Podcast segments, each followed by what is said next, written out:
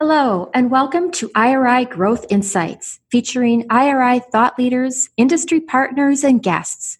For more than forty years, I R I has been known for its invaluable data, but these podcasts delve into the insights the data reveal to fuel market disruption and market growth for those in the C P G, retail, healthcare, and media markets. I'm your host, Joan Driggs, coming to you from I R I's corporate headquarters in Chicago.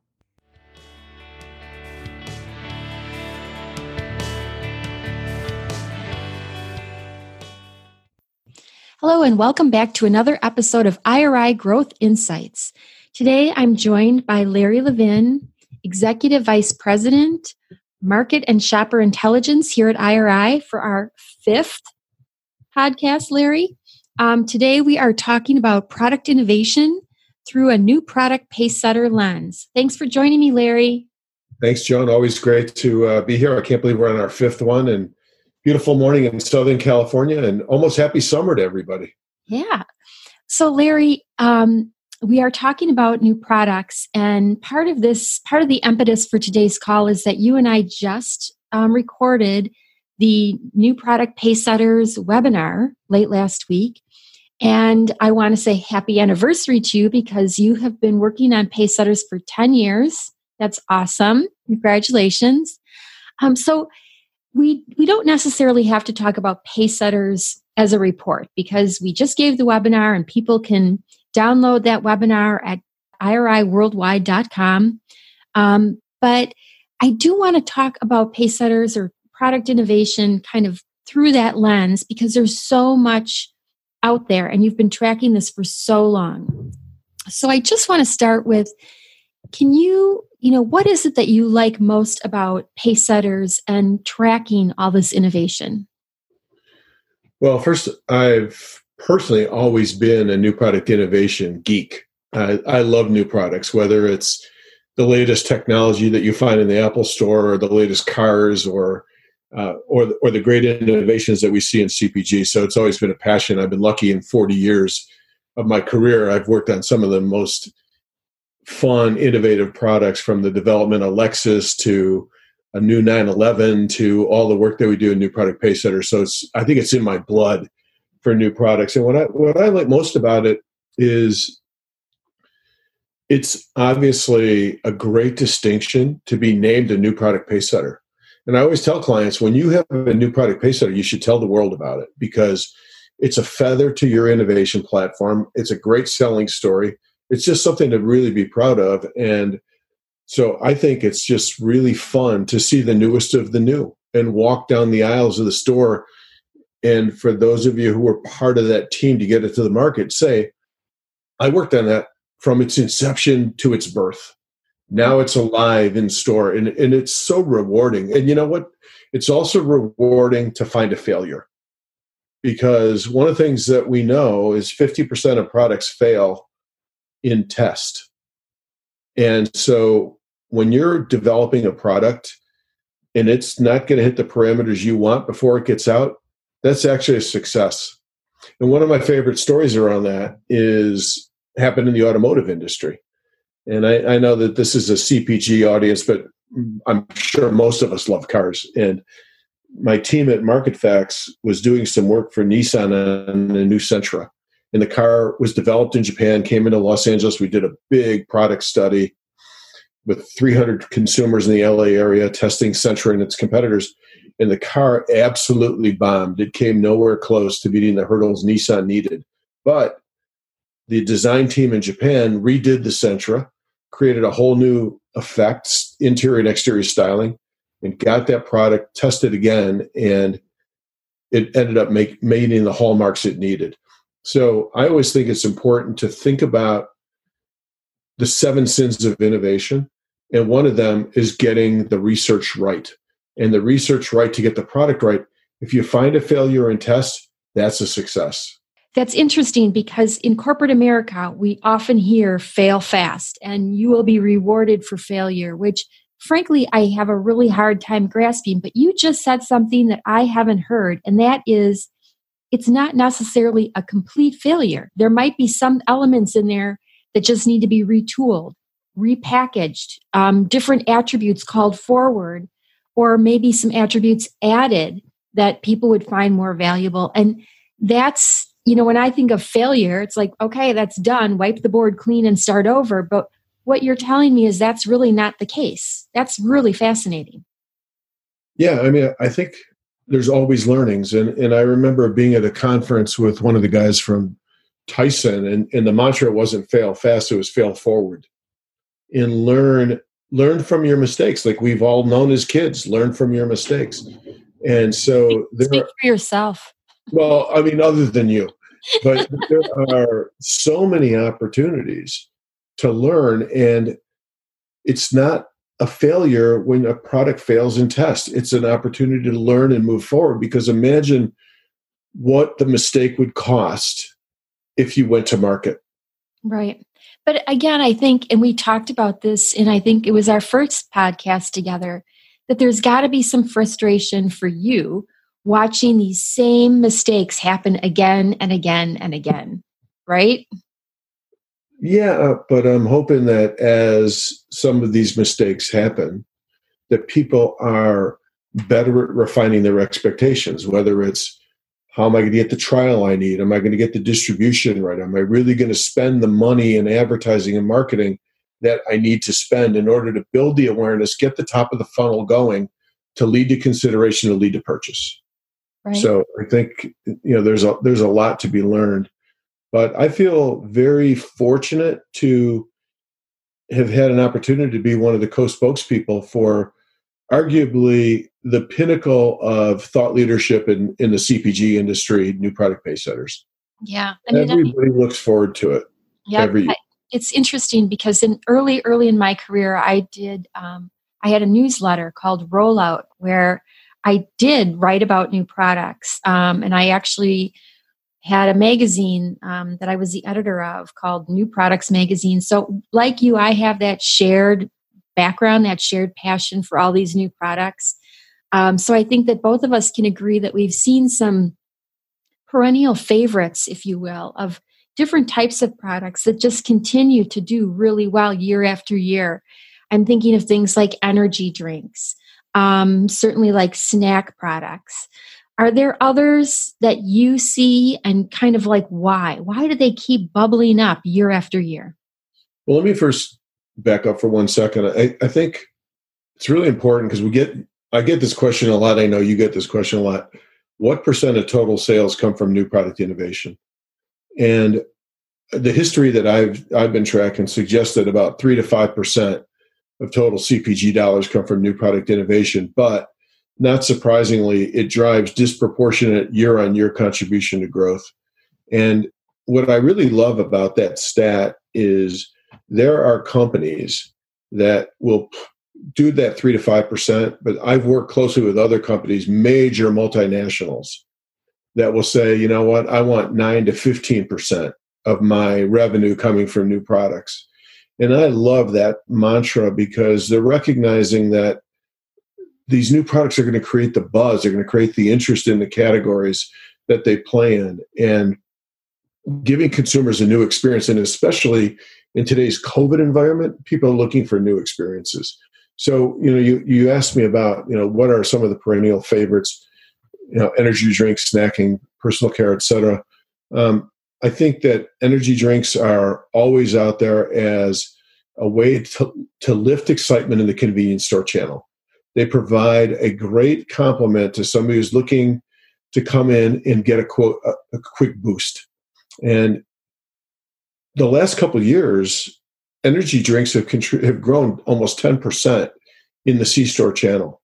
They they beverages in particular in C-store are are rocking it. Yeah, and energy eight, eight out of our ten Pacesetters this year, or for twenty nineteen, are beverages. It's crazy. Yeah, and, and as we saw with our Rising Stars, there's quite a few coming down the pike there too. So energy drinks are just always at the forefront to meet a consumer need. Our number one Pacesetter on the food and beverage side was Bang. And if you add what it did in C-store, is the number two C-store perf- performer and the number one food and beverage performer in C-store, it was over a billion dollar. That's a heck of a bang with yeah. no marketing other than social media. I mean, you just think about that phenomenon that that built a groundswell of excitement with a very targeted consumer. Um, and so energy drinks are big. Snacking, you know, we know that over the last seven to ten years, Americans have thrived on snacking. That's what led me to my carfeteria term. You know, the car's a dining room table. My partner, Sally Lyons Wyatt, regularly is talking to the market about what's happening in snacking. And snacking is one of those areas that we're seeing growing in COVID nineteen because people are home more. They need, they might want to graze throughout the day. Um, and so I think that snacking innovation has answered a lot of bells, whether it's about the convenience and portability of snacking, or it's about good snacking. I, I can remember over the few years, products like Belvita, products like uh, Nature Valley, Uh, protein, I remember when that was a pacesetter probably six, seven years ago. And the word protein was the name of the product. I mean, when did an attribute become the name of a product? Right. Nature Valley protein. And protein was, you know, it had a font size that was probably as big as Nature Valley when General Mills brought that to the market. Pet products, you know, again, always win with uh, U S and global passion to have dogs and cats and any kind of pet you might want to have at home. But I think what's important there is the innovation has really grown in a natural and organic and an all-in healthy environment, and that consumers are willing to pay more because their pets are their family. Their pets are not an it that's in my family. Their pets are an extension of their human lives. Yeah, I've done, I think that that's pretty much been building, you know, for at least the past like fifteen years, ten or fifteen years, where pets are true family members. They get insurance and medical, and now it's new. Well, it's always been nutrition, comfort as well. So you're absolutely right. Yeah, I mean, it, it, and even it's personal, comfort. Even personal care products too. I've seen kind of go, um, you know, maybe a little bit more niche-y, but certainly more natural. Um, technology certainly plays a role. There's always something new to talk about in personal care. Um, do you have, do you have like a, a favorite of the past couple of years, like some products that you've really adopted as, as your go-tos? Yeah. I mean, you know, even from a personal care standpoint, whitening strips.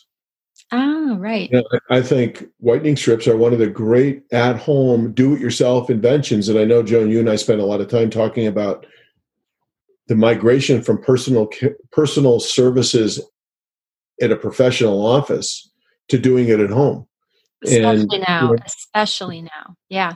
Especially now. But when, when P and G and Colgate were able to innovate with white strips in their lineups, that provided a whole new avenue for people who might want to whiten their teeth, but couldn't afford to go to a dentist, couldn't afford the trays, didn't have the time for it. A half an hour walking around or reading or doing whatever, and you've whitened your teeth. Mm-hmm. That's one of the greatest personal care innovations. I think the other thing, and, and it's not really personal care as much as it's home care, but the multifunctional products that are coming out now, whether it's Tide and Febreze or um, Uh, you know, Clorox and, and some of its Glad products with with an additive. Um, I think it's showing consumers that they can extend their dollars by du- dual functioning, and the manufacturers have responded by understanding that consumers are stretching their dollars. So I'm going to give you a product that has a built-in fabric softener, mm-hmm. or has a mouthwash built into the toothpaste, so that you kill two birds with one stone. And especially now, with forty percent of the people in an economic segmentation we have being downtrodden and cautious and worried, being able to extend the value of a product is a home run with today's consumer. Yep. And um, as you mentioned, you know, not only are we still in um, COVID nineteen, we're in a pandemic, so people are paying far more attention to their home cleaning. Um, but you're right. It's, it's, um, you know, we're we're in an economic situation and a health situation. So multi-surface cleaners in particular are are huge and have been, but they're people are paying a lot more attention to them now. Um, yeah, and you know, it's interesting too, because this COVID nineteen environment has given manufacturers an opportunity to not just rely on new products, but rely on new packaging to drive consumer demand. And I know you and I have talked about the fascination I have with lay down flat bags in the food channel, where General Mills has added three pound bags of Trix and Lucky Charms, and Post cereals done that the same with some of its its brands. I think it really pays homage to the fact that consumers are in a stock up mode, and they could buy a three pound bag of cereal that's going to last them a long time. And by the way, that could be a benefit for Georgia Pacific, you know, or or any other Tupperware, rubber, you know, food storage, because somebody like that who's buying a three pound bag might need to buy storage products to keep this, the product fresh, because the bag may not keep it fresh all the time. But I think it's interesting how there's been innovation there. And then the other side of the innovation, going from a small pack size, we do a lot with clients like uh, G S K, Pfizer. And in order to help people who can't afford maybe to buy a big bottle of uh, Advil, uh, G S K, Pfizer um, has developed, you know, been selling a lot of the, you know, eight to ten capsule packs, mm-hmm. because people want to have it on hand and it's affordable, as opposed to buying a big bottle. So I think manufacturers have really done a nice job of responding, and even the retailers have with their product, with their um, private label product assortment as well. Right, gearing up. I mean, there's, you know, when we went through the last recession, um, private label wasn't nearly as developed as it is now. And so I think that retailers are in a much better position to kind of leverage what they've already built up um, in terms of tiers, in terms of like new opportunities. Like we were seeing things like plant-based meats, um, even C B D products entering some of the store brand um, arenas. So it is, it's, it is an interesting time for innovation, even in, even in private label, because shoppers yeah, are turning more towards private label now that we're in a recession. Right. I, w- I was going to say the research that you and I have been captaining with K K DeVay Um, does show that one out of five consumers is either looking for private label because they can't afford the national brand, or switch to private label because national brand wasn't available. Mm-hmm. These are opportunities or albatrosses that you've got to either expand or defend, depending on which side of the ledger you're on. So, Larry, a, a couple minutes ago, you were talking about some of our segmentation that we've done um, in terms of who our shoppers are. But when it comes to new product pacesetters, I've heard you go back to the early avid adopters pretty frequently. But when we look at that group of people, it's a pretty small group. Like eight percent of the population are considered, you know, consider themselves to be avid early adopters. So who are these, these people, and why do they matter so much to new product manufacturers? Yeah, you know, the avid early adopters is a kind of an offshoot of some tracking that you and I have been doing now for a few years about new product adoption. And these are people who say they got to be first on the block to buy, whether it's the latest food, the latest beverage, the latest healthcare, the latest pet care, latest uh, home cleaning product. You know, if, if they say four out of six of key C P G categories that we look at on a regular basis, they become avid early adopters. Yes, they're only eight percent of the population, but they provide a very important view of new products and how the, and how they adopt, because they are they, they want to be first on the block. And then when they're first on the block, they want to be the mouthpiece to tell you and everybody how they feel about the products. And, and one of my favorite ones was Halo Top ice cream, which was one of our pacesetters a couple of years ago. And Halo Top was one of those products that didn't have a lot of direct marketing dollars. It wasn't, there wasn't T V, there wasn't radio, there wasn't print, but it was a lot of um, earned media, like through Instagram and, and Twitter and others. And when influencers said something about wanting the product, people jumped on top of it. These are those avid early adopters coming to life, and they tend to be younger. They tend to be a little bit more affluent. They have, at least in the pre-COVID environment, a little bit more money to take an opportunity, not a risk, with a brand new product.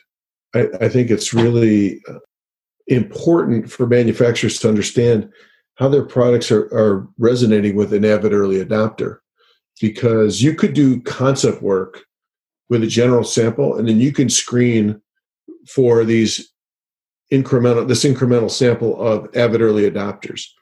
And, and I've seen it come to life in my automotive world again. Um, years ago, I did work for Infiniti on the J thirty, and you've got to be at least thirty-five years old probably to even know what the J thirty was, but it was a very innovative development at the time for Infiniti, Nissan's luxury division. And the research suggested that this car was not going to work out real well initially, but when we ran the data by early adopters, we saw parts of this car come to life because the early adopter was able to gravitate towards the bubble-like styling. They saw some things in the interior that really drove them. And so Nissan latched onto these avid early adopters and said, you know what, we're going to let this car kind of do a slow build.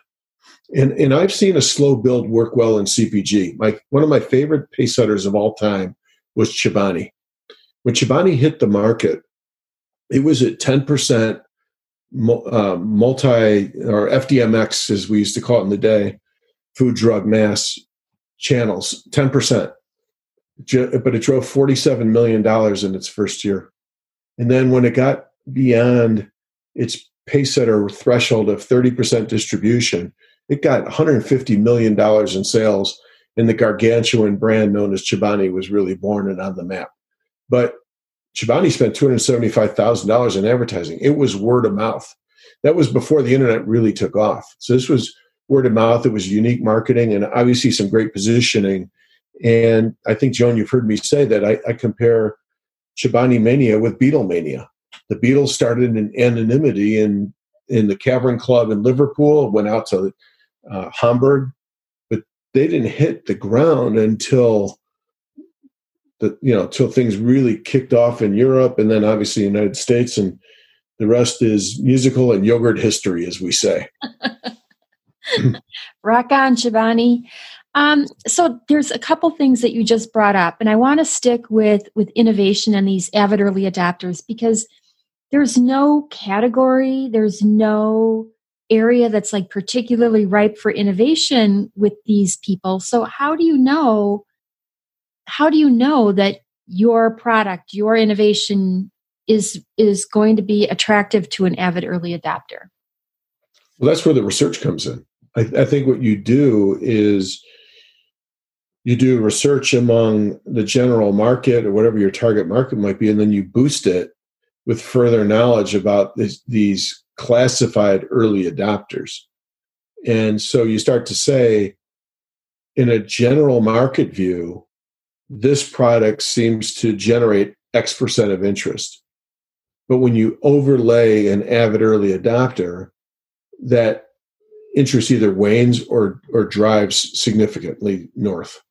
And so you really want to get an idea of how it's going to play out with them. And then when you think about, as you're further along the lines, and who are these early, who do you think the early adopter is going to be? You start to profile them with things like Experian coding. And you can overlay products like I R I shopper sites as a way to target with com- targeted communication to these folks who might best replicate what an avid early adopter is going to look like for this product, with the right messaging and the right benefits, so that you give me a reason to believe. That's what it's about, giving me a reason to believe, so that I have that passion for being first on the block. So aside from, you know, maybe some empathetic messages right now, where do you see opportunities for innovation? Um, I mean, I think that we're in a really interesting place in time right now. People, more of the food dollar is at home. Um, people have a lot of insecurity, both with their personal health and their financial health. That has to be That has to point to some opportunities.